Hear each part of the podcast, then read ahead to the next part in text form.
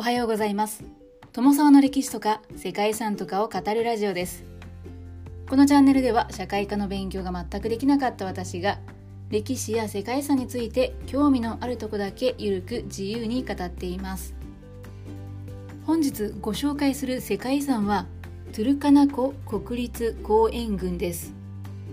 これはアフリカのケニアにある世界遺産で南北 250km 東西は最大で 32km の細長いトゥルカナ湖の周辺にある3つの国立公園で構成されています。3つの国立公園というのは湖の東岸に位置しているヒビロイ国立公園湖の真ん中に浮かんでいるセントラルアイランド国立公園そしてサウスアイランド国立公園です。その総面積は約1600平方キロメートルあるそうです。このうちのシビロイ国立公園で1980年代に約180万から100万年前の戦死時代の人類であるクービフォラの骨が見つかってトゥルカナ湖は脚光を浴びることとなりました。ただケニア北部というのは未だ手つかずの自然も多く道も舗装されていないため非常にアクセスは困難です。その不便さからトゥルカナ湖の国立公園群が観光地化されることはなく荒涼とした太古の姿というのが今も残されています。トゥルカナ湖の水にはソーダ分が含まれていて植物プランクトンによって深い緑色に見えることから翡翠の海とも言われているそうです。一帯は渡り鳥やフラミンゴなど350種以上の鳥類やナイルワニやカバの生息地として知られる動植物の貴重な研究地区となっています。湖畔には昔からトゥルカナ族であったりエルモロ族の人々が放牧や狩猟をしながら生活を営んでいたそうです。また湖は野生動物にとっても貴重な水場にもなっていて昔ながらの暮らしであったり自然というのが守られてきました。ですがこの豊かな環境にも人の手が入ることとなりそうなんですよね。湖に流れ込むオモ川の上流で隣国エチオピアが水力発電用のダムの建設に着手したそうです。このアフリカ最大とも言われるダムが完成するとトゥルカナ湖の水位は低下してしまって近隣に住む住民が利用している湧き水であったり井戸水も枯渇する可能性があります。さらに生態系にも大きな影響を与えるという懸念もあって世界遺産としても現在は危機遺産リストに入っているそうです。ということで本日はケニアに残る手つかずの自然環境が登録された世界遺産トゥルカナ湖国立公園群をご紹介したいと思います。この番組はキャラクター辞典ワンタンは妖怪について知りたい。パーソナリティ空飛ぶワンタンさんを応援しています。ケニア北部に位置するトゥルカナ湖はアフリカ大陸を南北に縦断するアフリカ第一交帯グレートリフトバレーの中でも最も北部に位置しています。別名をルドルフ湖というそうですがこれはかつてハンガリー帝国の探検家がこの湖を発見した際に皇太子の名前にちなんで名付けたものだそうで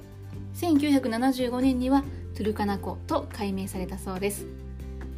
トゥルカナ湖があるケニア北部は非常に乾燥していて気温が高く常に熱風が吹く半砂漠気候となっています。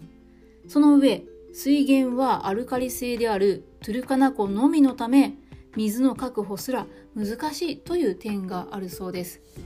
そんな過酷な条件が重なっていることからトゥルカナ湖周辺はケニアの秘境というふうに呼ばれているんですね。トゥルカナ湖は面積は日本の琵琶湖の約10倍ほどあるそうで世界最大のアルカリ湖です。植物プランクトンが多く美しい緑色をしていることから翡翠の海とも呼ばれています。この湖はナイルパーチであったりティラピアなどの魚が生息するほかアフリカ最大のナイルワニの生息地でもありナイルワニはおよそ1万4000頭が生息しているそうです。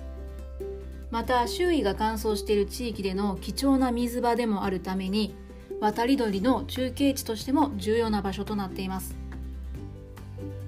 1997年に世界遺産に登録されたトゥルカナコ国立公園群はこのトゥルカナ湖の東岸にあるシビロイ国立公園と湖の中心に浮かんでいるセントラルアイランド国立公園。そして湖の南東部に浮かぶサウスアイランド国立公園の3つの国立公園で形成されています。エチオピアとの国境近くに位置しているシビロイ国立公園は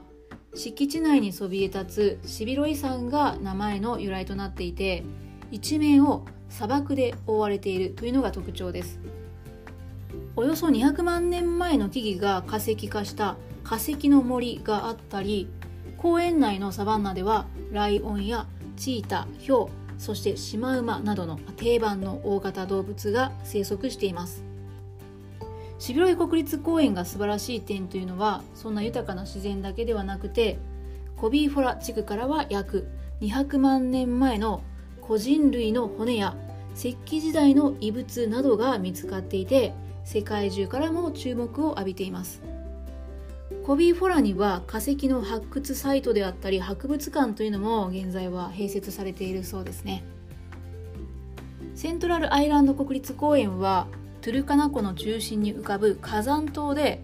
ナイルワニの繁殖地として世界的にも有名です。島には火山活動によって誕生した3つの湖があるそうで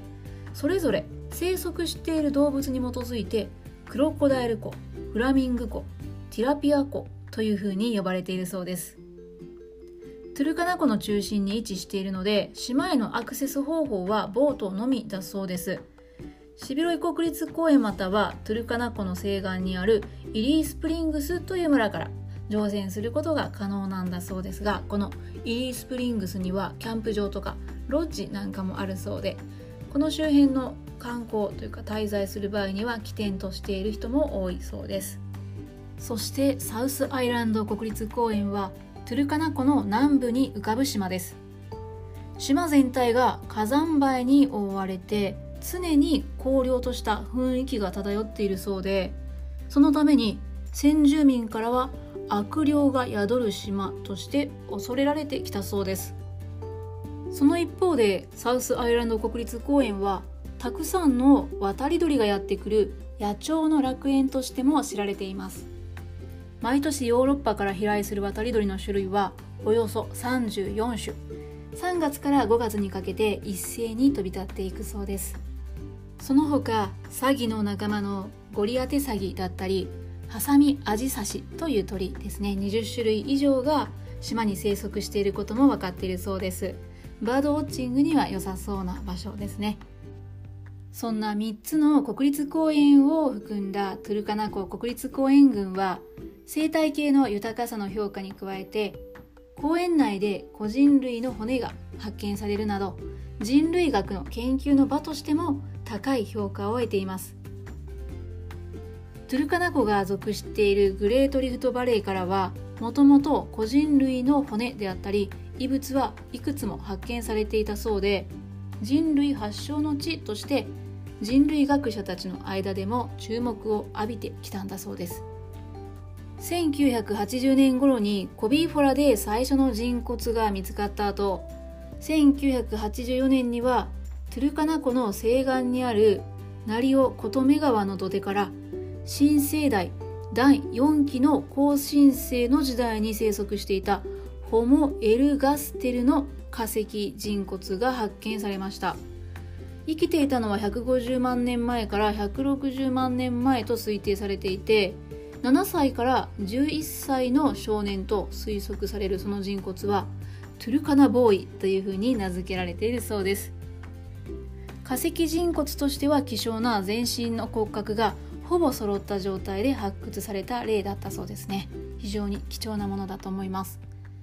その後1999年にはさらに古いと推測される350万年前の人類であるケニアントロポス・プラチオプスというのも発見されました。このケニアントロポス・プラティオプスは350万年前から320万年前頃に生きた化石人類の一種なんですが化石は大きくて扁平な顔を持っていてつま先の特徴からすでに直立二足歩行をしていたというふうに推測されるそうです。歯は典型的な人類と類人猿の中間の形をしているそうです。骨格や見つかった地域などから後の時代の化石人類の一種であるホモ・ルドルフエンシスとの連続性が指摘されているそうです。このようにトゥルカナ湖国立公園群は豊かな自然に抱かれた動物たちの楽園でありながら人類の進化や歴史を知る上で重要な手がかりもたくさん残されています。ですが現在はトゥルカナ湖に注ぐオモ川上流のエチオピアにおいてダム建設が進められていて渇水や淡水流入不足というのが原因で水質の変化なども予想されています。2018年から危機遺産リストに追加されました。自然遺産にはやはり人間が行う開発に伴う環境問題というのがつきものなのかもしれないですが是非良い形で解決してほしいなというふうに思います。ということで本日はケニア初の世界遺産としても登録されているトゥルカナ湖国立公園群をご紹介してきました。最後までご清聴いただきましてありがとうございます。では皆様本日も素敵な一日をお過ごしくださいね友沢でした。